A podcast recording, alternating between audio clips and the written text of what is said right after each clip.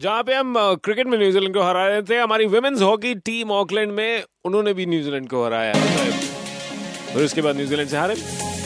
England को हराया very good very well done ladies England को वन ज़ीरो से मैच हराया लेकिन साथ में, अब बात यह है कि ये चीज़ भी काफ़ी ट्रेंडिंग है कि पाँच मैच हारने के बाद फाइनली न्यूजीलैंड को मैच जीता है। लेकिन, जैसे पिछली सीरीज़ में टी ट्वेंटी सीरीज़ में हुआ कि दो मैचेस टाई हुए, दो दो मैचेस लगातार। लगातार थोड़ी सर। सिर्फ़ आज तक एक सीरीज़ में पहले हुआ है कि दो मैचेस टाई हुए हैं। और वो भी न्यूजीलैंड के खिलाफ टाई हुए हैं और उसमें सुपर ओवर में न्यूजीलैंड फिर हार गया। दोनों दोनों बार हार गया। तो ये सीरीज़ कौन सी थी जहाँ पर न्यूजीलैंड के खिलाफ दो मैचेस टाई हुए थे?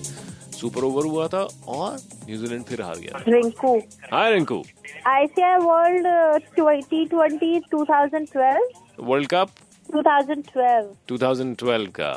श्रीलंका में हो रहा था ये। वेरी गुड राइट राइट क्या करती हैं आप? आई एम होम मेकर गाजर का हलवा खाओगे?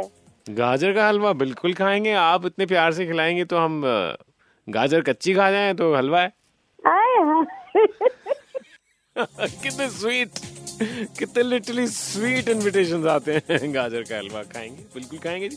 ओके तो वर्ल्ड टी ट्वेंटी दो का था, जहाँ पे न्यूजीलैंड एक मैच वेस्ट इंडीज के खिलाफ टाई हुआ वो आ रहा फिर श्रीलंका के खिलाफ टाई हुआ वो आ रहा they were knocked out of the world cup T twenty time लेकिन आज फाइनली ये जीत गए हैं।